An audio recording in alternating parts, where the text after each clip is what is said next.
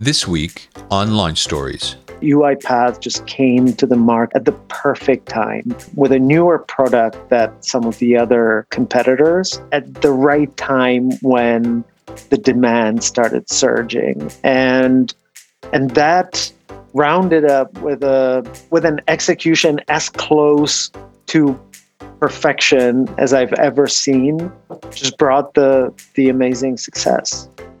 Welcome to Launch Stories, the global startup podcast. I'm your host, Zoltan Vardi. The Launch Stories podcast gives you a taste of what it takes to launch a global startup. Listen to founders share their personal ups and downs, their professional wins and losses, and the lessons they've learned along the way to building an international company. You'll also hear from accelerators and investors that support entrepreneurs along their journey around the world and what they think is the recipe for startup success. So join me on Launch Stories get inspired, and learn the ingredients of a successful global business.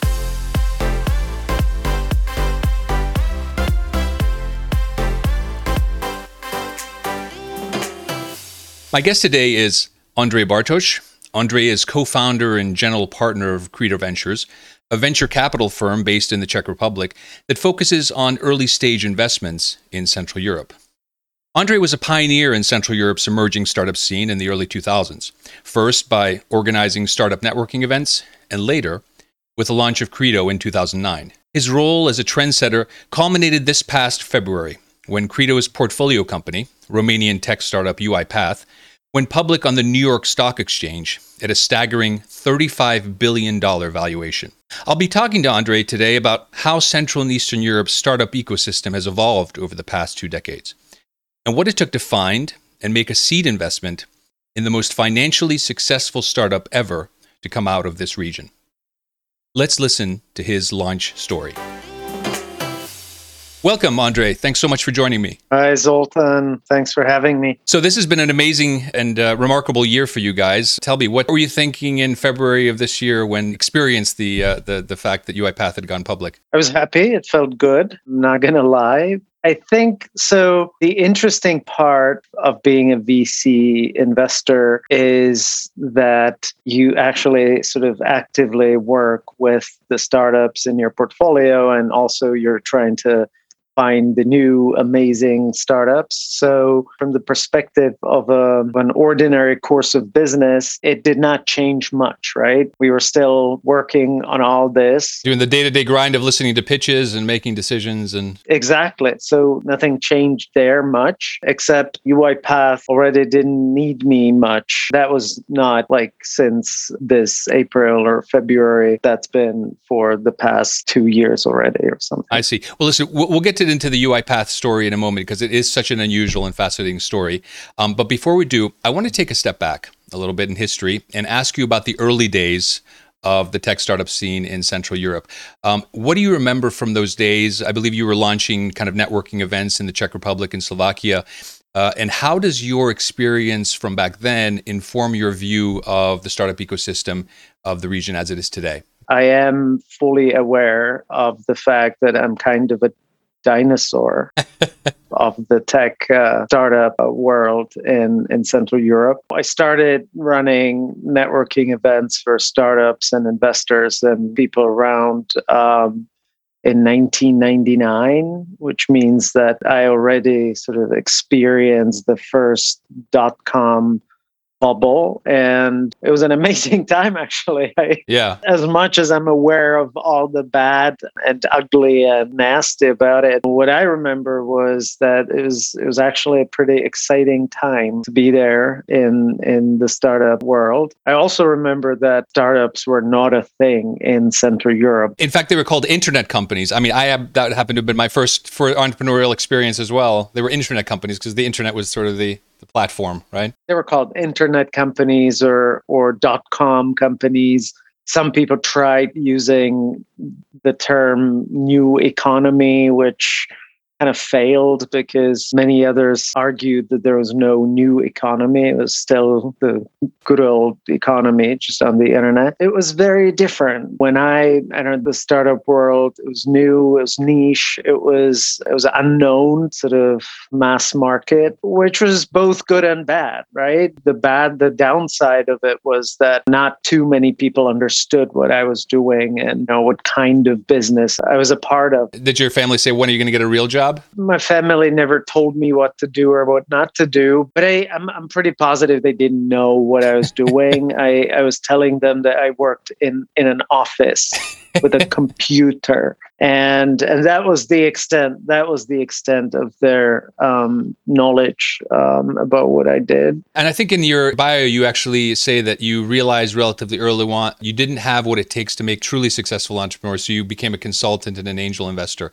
What was your thinking there? Did you make an attempt at launching your own business? I started my first company in '96, so so that was that was really really early days, but that was not an internet company. I, I, studied business. I launched a consulting company and conference organizing company back in 96, which was sort of mediocre success. It paid the bills. Um, it meant that me as a student, I had always a bit more money than, right. than the other students in college, but there was nothing groundbreaking. Then I was together with three co founders. We started the first internet company or software company in 1998.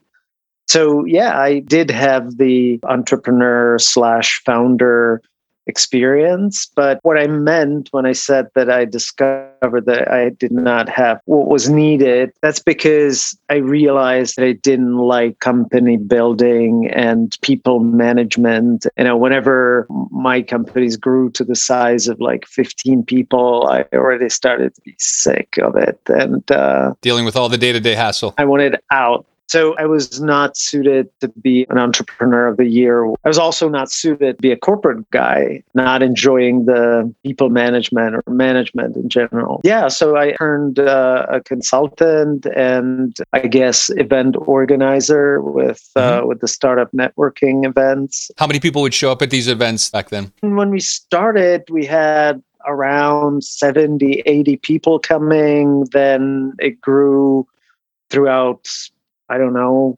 2001, 2002, we had up to 400, 450 in Prague, and we had a bit smaller events in Brno, second largest city in the Czech Republic. So it was a community of a couple of thousand people by, say, 2003, 2004. Well, certainly it's an interesting uh, comparison. Now you have it, what seems like uh, some sort of startup or tech conference every week somewhere in Europe with thousands and thousands of people attending and speaking and taking part. So you can even see the evolution of the entire startup ecosystem through through that change.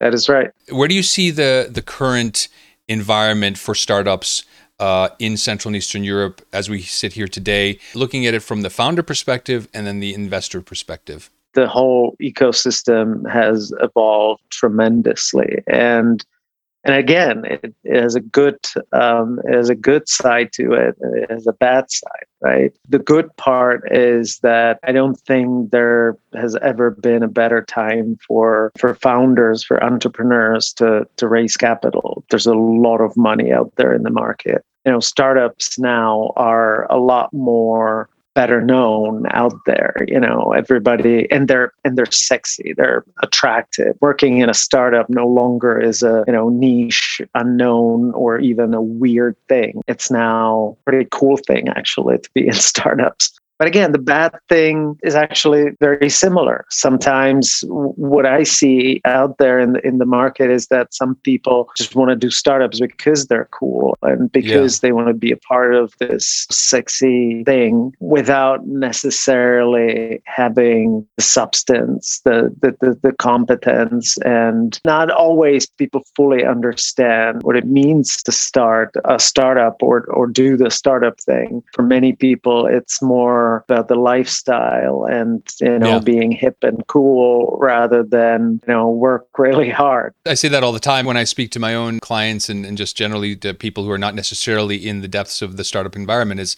it, it is a case to the tip of the iceberg, right? I mean, what you see on the cover of Forbes is literally just the top 5% of, of what actually goes on in order to generate a business that deserves to be on the cover of Forbes.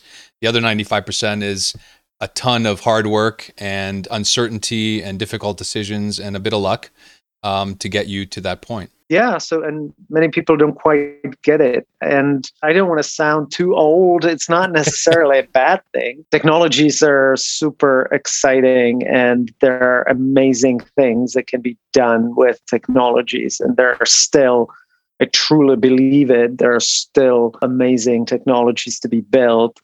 But will everybody in startups get rich or famous or successful? Definitely not. Most of them will ultimately fail and go to corporate world or turn their business into sort of a lifestyle profit making or moderate profit making companies and that's okay only the really most amazing, lucky, outstanding founders will build something big. I mean, given that there's such a huge failure rate for startups, what do you think are the particularly disadvantages of maybe building a startup in this part of the world, in Central and Eastern Europe?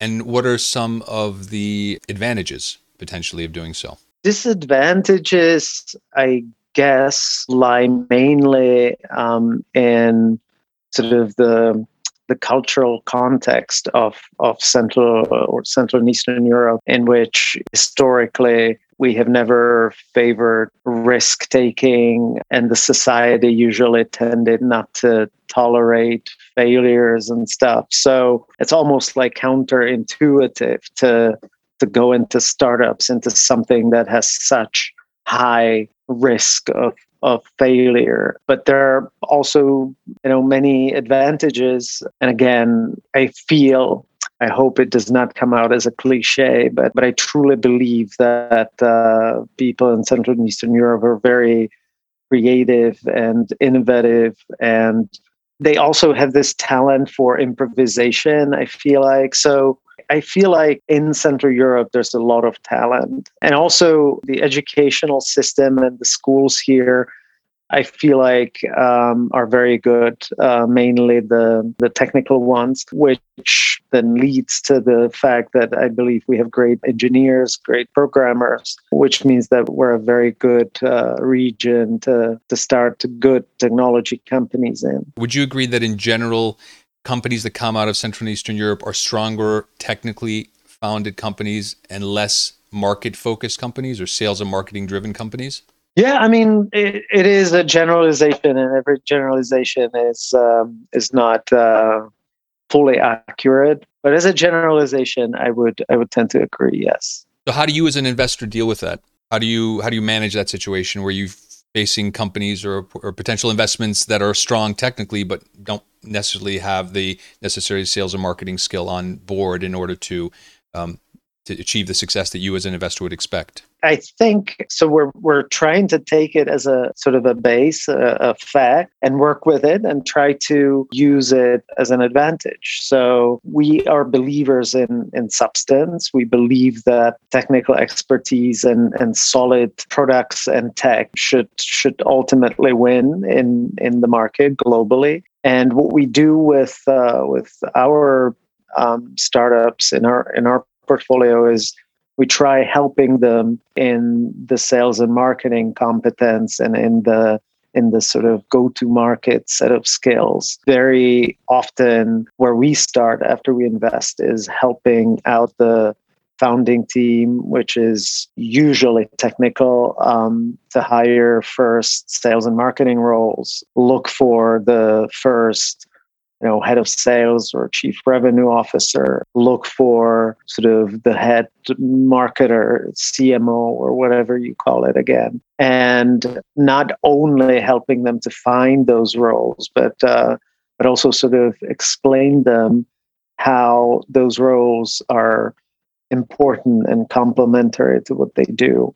Because again as a generalization of, of sort technical founders sometimes don't understand that right? Sometimes they feel like a, a solid product will sell itself which usually is not the case. But yeah so we take it as it is and we're trying to help well, certainly, uh, two technical founders who understood the importance of building a, a, a market-driven business are Daniel Dines and uh, Marius Tirca the uh, the co-founders of UiPath, and I just want to talk a little bit about that, and particularly um, Credo's role in the amazing success that UiPath has experienced. Before I do, though, I want to share some basic information about the company's history and some statistics for those of our listeners who might not be familiar with the company's uh, background. The predecessor to UiPath, a company called Deskover, was founded in 2005 in Bucharest, Romania, as a tech outsourcing company, as a service business, by Romanian entrepreneurs Daniel Dines and, and Marius Tirca. The company released its sort of first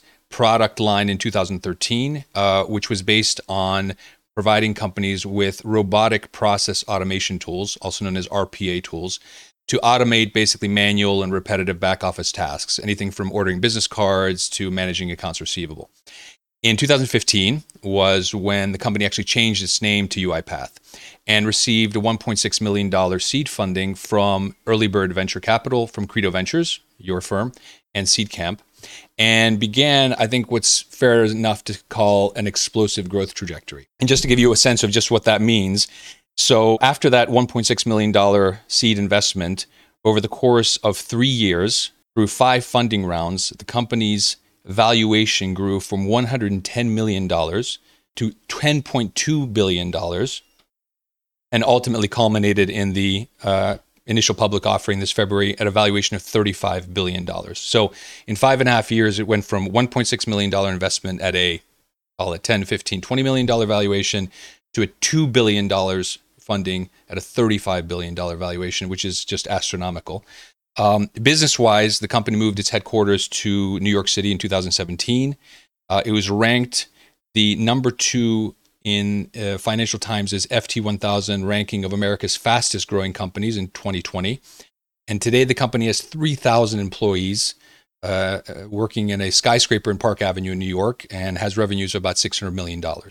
So, all that means to me that you guys made an amazing find and were able to follow what is clearly a, a very unusual growth path for a company out of Central and Eastern Europe. Tell us how you discovered UiPath, which at the time was something had I believe something like 10 or 15 employees and less than a million dollars in revenue. Paint a picture here. Pretend Steven Spielberg wants to do the the uh, story of the founding of UiPath. What do I see? What's that first meeting like with the founders? What happens there in that in that first communication with them?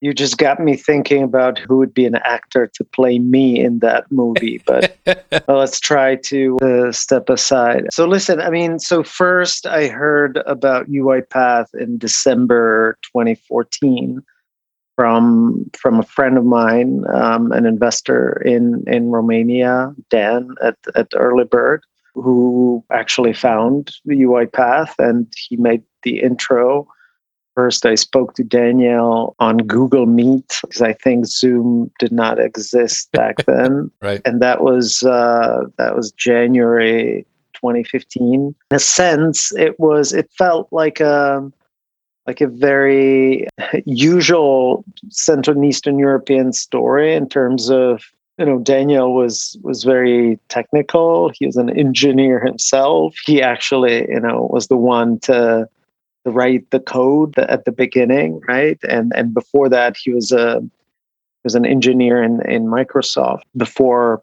they started Deskover and and Hustle. Well, he actually he actually worked for Microsoft in the states, I believe, right, for about five years, I think, before, and he moved back to Romania. He was in the U.S. He was in Redmond, and then got back to Romania. Did the Deskover thing, which was a pure hustle, you know, Eastern European hustle, a software house doing whatever they could do and sell, SDKs and stuff, scraping. And then, you know, eventually sort of discovered the software robots or, you know, the automation via software robots. What was different, it, it felt like, like a pretty usual story in terms of a very technical founder with a very deep understanding of the space and intimate knowledge of the of the product and tech.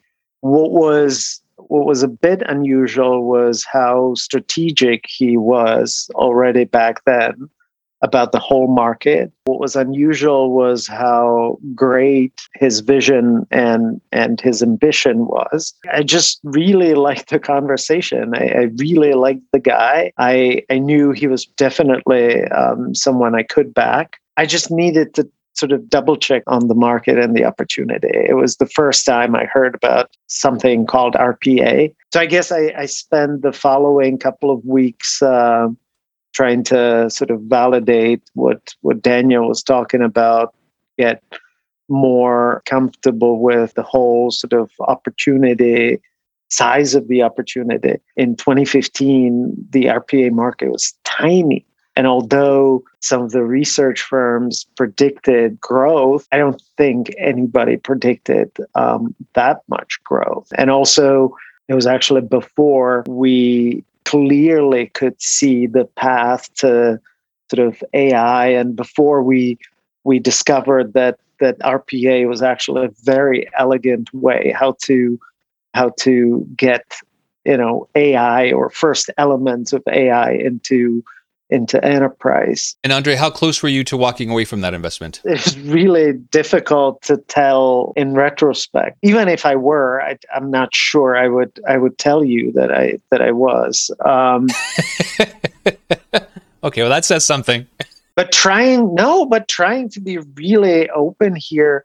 I really liked it from the from the very beginning, and uh, and all the diligence that we did in the winter and, and spring 2015 i think kept sort of validating that this is something that's very very interesting so andre you made the investment in summer of 2015 and so less than two years later um, which isn't that long of a time you the company gets a $30 million investment from uh, Accel partners and I guess US seed investors join that.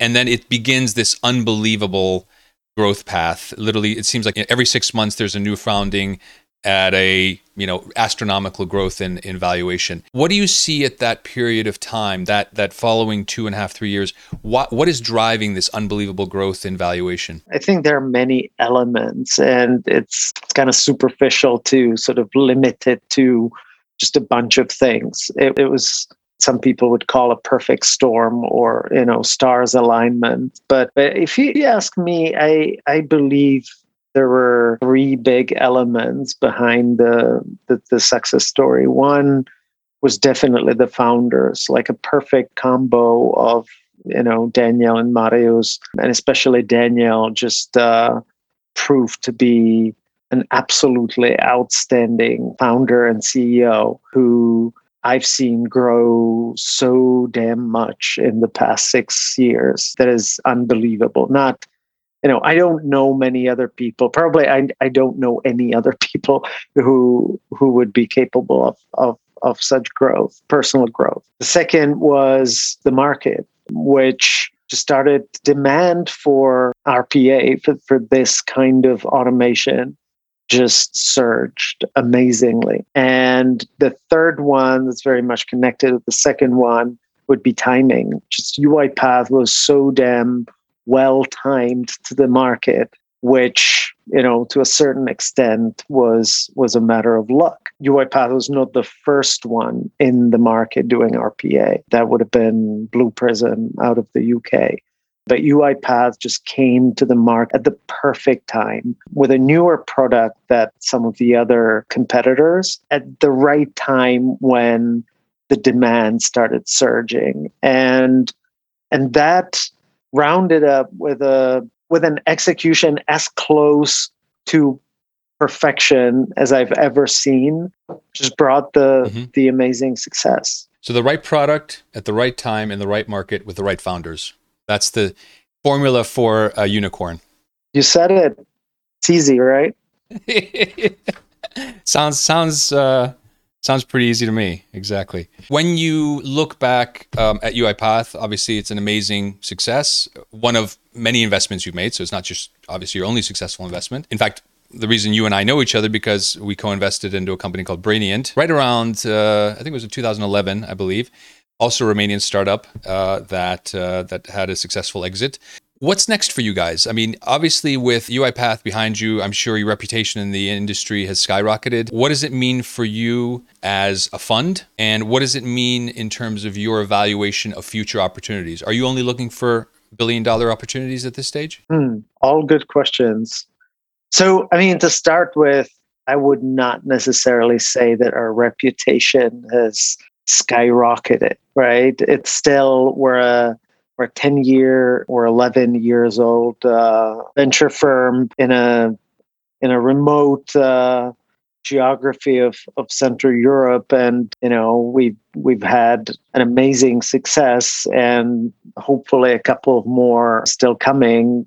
But it's not like you know we became you know, with the with UiPath's IPO, we became a Sequoia. That's not mm-hmm. what happened. What has changed, I think, is when when we started and when we started going to to Silicon Valley or or to the UK, talk with other VCs and and corporates. I feel like nobody took us too seriously, right? Well, first of all, we were mm-hmm small, new, unknown. Um, and second of all, we came from Central Europe, which was not a thing 10 years ago, right? This has been significantly changing. Um, and one of the reasons is, is UiPath, but not only UiPath. If you take a look at Central and Eastern Europe, there have been good success stories pretty much all across, right? There's the, you know, Infobip story in, in Croatia. There are Rimac in in Croatia and you know, Logmein in Hungary and and Avast in the Czech Republic and so forth. So there has been more and more going on in in our region. And then also, you know, in particular the UiPath story led to the fact that other VCs in Silicon Valley and other sort of startup centers um, globally um, started taking us more seriously. Good. Well, listen, I, I uh, hope you guys uh, can take advantage of that in the uh, the coming uh, months and years as you look to uh, continue to build uh, Credo Ventures as one of the leading venture capital firms, uh, not just in Central Europe, but hopefully in Europe uh, in the future as well. So uh, I want to thank you, Andre, for your time. Thank you, Zoltan. Thanks, everyone, for joining me on Launch Stories, the Global Startup Podcast. I hope you got inspired and learned some ingredients of a successful global business. If you like what you heard, please subscribe, leave a review, and share it with your friends.